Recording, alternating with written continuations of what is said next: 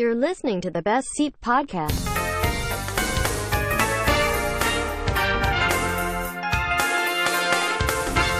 สวัสดีครับ ขอต้อนรับเข้าสู่ The Basic Podcast คุณอยู่กับผมเฟรมเจสริตครับ วันนี้ผม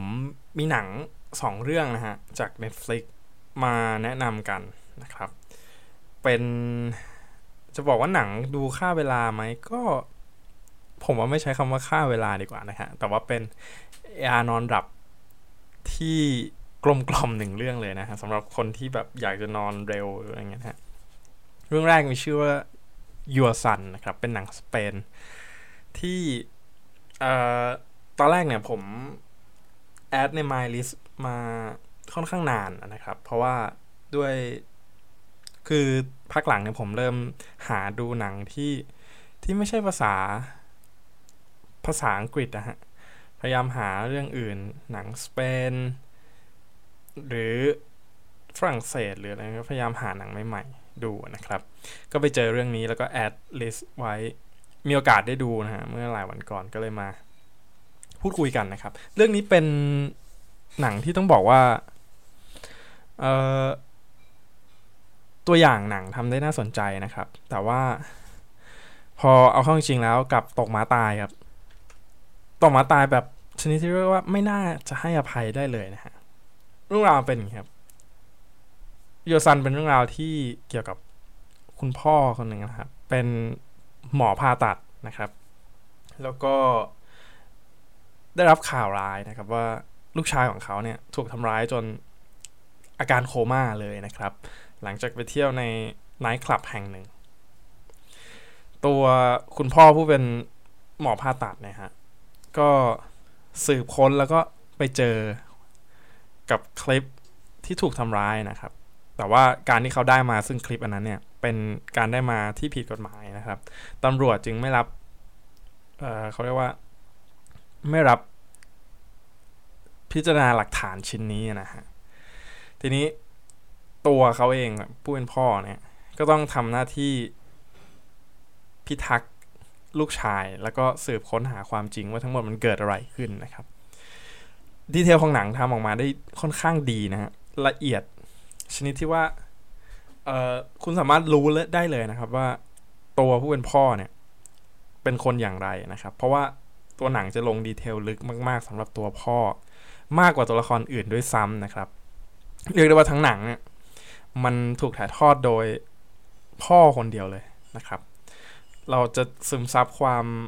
ความเป็นพ่อจากหนังได้ตั้งแต่ต้นเรื่องเลยนะครับ ทีนี้พอมาเรื่อยๆนะฮะ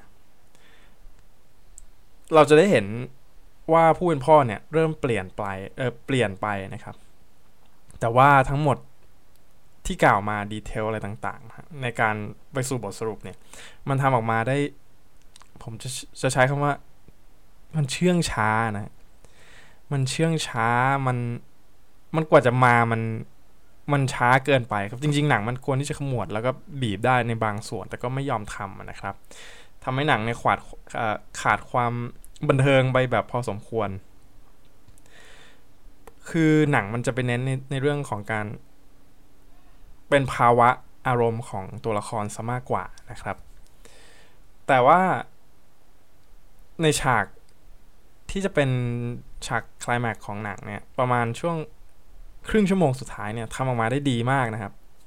ทำออกมาได้แบบ คือจากที่คุณกำลังจะหลับนะฮะถ้าถ้าคุณโชคดีที่ไปหลับกลางเรื่องเนี่ยผมว่า ก็ถามว่าโชคดีไหมมันก็โชคดีอะนะแต่ว่าถ้าเกิดว่าคุณไม่หลับ แล้วคุณมาเจอเอ่อครึ่งชั่วโมงสุดท้ายเนี่ยผมบอกได้เลยว่า เอาเหมือนเอา เหมือนเอากระทะฟาดหน้าปึ้งทีเดียวแล้วก็ตื่นเลย แล้วพวกเราก็จะตื่นออกมา ซึ่งฉากคลายแม็กเนี่ย ผมว่ามันทำออกมาได้แบบ ค่อนข้างที่จะมีสมเหตุมีสมเหตุสมผลมากนะครับ มันมันเป็นเรื่องจริงบางอย่างที่สังคม แล้วก็การดำเนินชีวิตของเราเนี่ยมันมีจริงมันมันมีอยู่จริงนะครับในในเรื่องที่เป็นจุดคลายแม็กตรงนี้นะครับ ซึ่งสร้างออกมาได้เรียลมากๆนะครับ แล้วก็พร้อมกับตอน ตอนจบที่ทำให้คุณรู้ว่าทำไมหนังถึงชื่อเรื่องว่า Your Son นะครับแต่แต่ว่าทั้งนี้ทั้งนั้นเนี่ย การที่คุณจะพาตัวเองไปถึงจุดคลายแม็กซ์เนี่ยก็ต้องมีความอดทนมากๆนะครับหากใครที่ดูในช่วงเวลาที่แบบก่อนจะนอนเนี่ยผมว่าครึ่งเรื่องเนี่ยก็หลับแน่นอนนะครับ เอาเป็นว่าเรื่องนี้มีความน่าสนใจนะครับ ถ้าคนที่อยากดูหนัง detail ลึกๆ หนังช้าๆ หนังที่ไม่เน้นความบันเทิงนะฮะ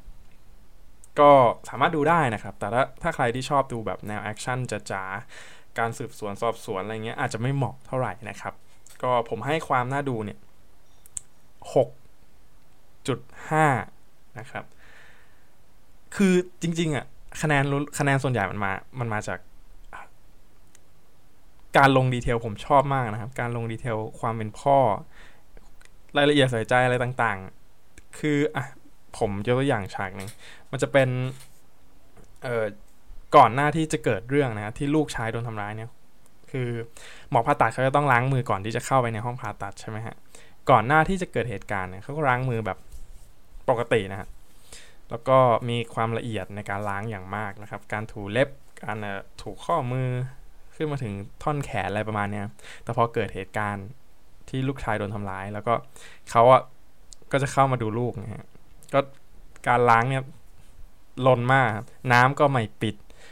อะไรสารพัดเงี้ยฮะมันมันทำได้ดีนะผมชอบนะครับ ก็หากใครอยากดูนะฮะสละเวลา 1 ชั่วโมง 43 นาทีในการดูหนังเรื่องนี้โยสันครับ อีกเรื่องหนึ่งผมผมว่ามันน่าจะเหมาะกับกับช่วงช่วงนี้เหมือนกันนะครับ เป็นหนังเกี่ยวกับซอมบี้อ่าอันนี้ผมบังเอิญผมไปกดดูได้ไงไม่รู้เมื่อเมื่อวานนะ ชื่อเรื่องว่า Scout Guide นะฮะ to the Zombie Apocalypse ชื่อเรื่องดูยิ่งใหญ่มากนะ แต่ว่าจริง ๆ แล้วครับไม่เหมือนหนังเกรด B เลยเว้ย คือ จะบอกว่าไงเดียฮะ มัน มันเป็นหนังซอมบี้ที่ ที่เป็นวัยรุ่นนะครับ เป็นเรื่องราวของอลูกเสือ ทั้งหมดสี่คนนะฮะ แต่ว่าคนหนึ่งเนี่ย ถูกกัด ถูกซอมบี้กัดไปแล้วล่ะ ก็จะเหลือสามคนที่เป็นเพื่อนกัน คนที่โดนกัดเป็นลูกเสือ สูงวัยนะฮะสามคนก็ไปแคมป์ในป่านะฮะ จริง ๆ ไปกันจะไปกันสี่คนแต่ว่าอีกคนหนึ่งโดนกัดหายไปก็เลยไม่รู้ว่าไปไหนนะครับเอออีกสองคนที่เป็นลูกเสือก็จะพยายามแอบหนีนะฮะ แต่ว่าไปไปมาพอออกมาจากเมืองพอหนีหนีแคมป์หนีค่ายอะไรออกมา ปรากฏว่า ก็ไปเจอกับเมืองที่มันร้างแล้วก็อยู่ดีก็กลายเป็นซอมบี้มาเลยแต่จริงมันมีปุ่มมันมีปุ่มหลังก่อนหน้านั้นก็คือ เออมันทำไมมันถึงเกิดซอมบี้อะไรอย่างเงี้ย แต่ว่าคือตัวหนังมันก็ไม่ make sense เท่าไหร่นะครับว่าอยู่ดีซอมบี้มันมาจากไหนอะไรอย่างเงี้ยนะฮะ หนังมันก็มีความสนุกนะครับ มีความกวนกวนตีนหน่อยๆนะฮะ แต่ก็มีความเป็นวัยรุ่นอย่างที่ผมบอกไป มันคือหนังวัยรุ่นซอมบี้นะครับ ถ้าถามว่าหาสาระอะไรเกี่ยวกับเรื่องนี้ได้ไหม ไม่ได้นะครับ แต่ถ้าดูเอาความสนุกดูแบบ ถ้าคุณเบื่อ ถ้าคุณเบื่อหนัง Netflix ก็ลองไปหาดูแนวนั้นดูฮะ มันก็จะมีมุกที่แบบ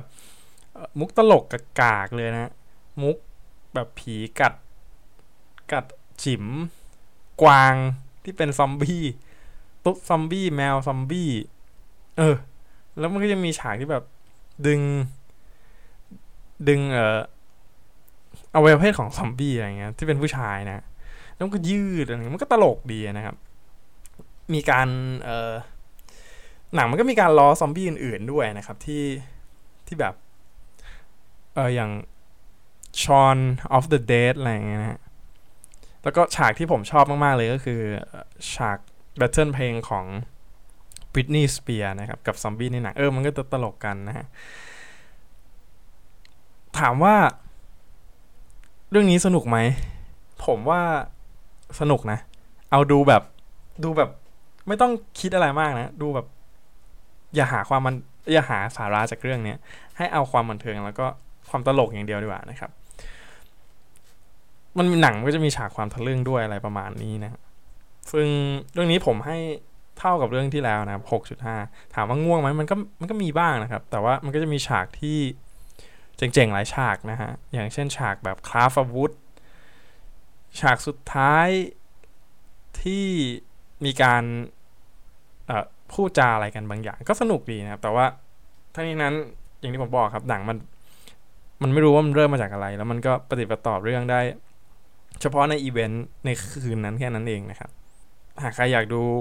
เรียนเชิญใน Netflix เลยนะครับ Skull Guys uh, to the Zombie Apocalypse นะครับ ขอบคุณที่ติดตาม The Basic Podcast นะครับ พบกันใหม่วันพรุ่งนี้ครับ สวัสดีครับ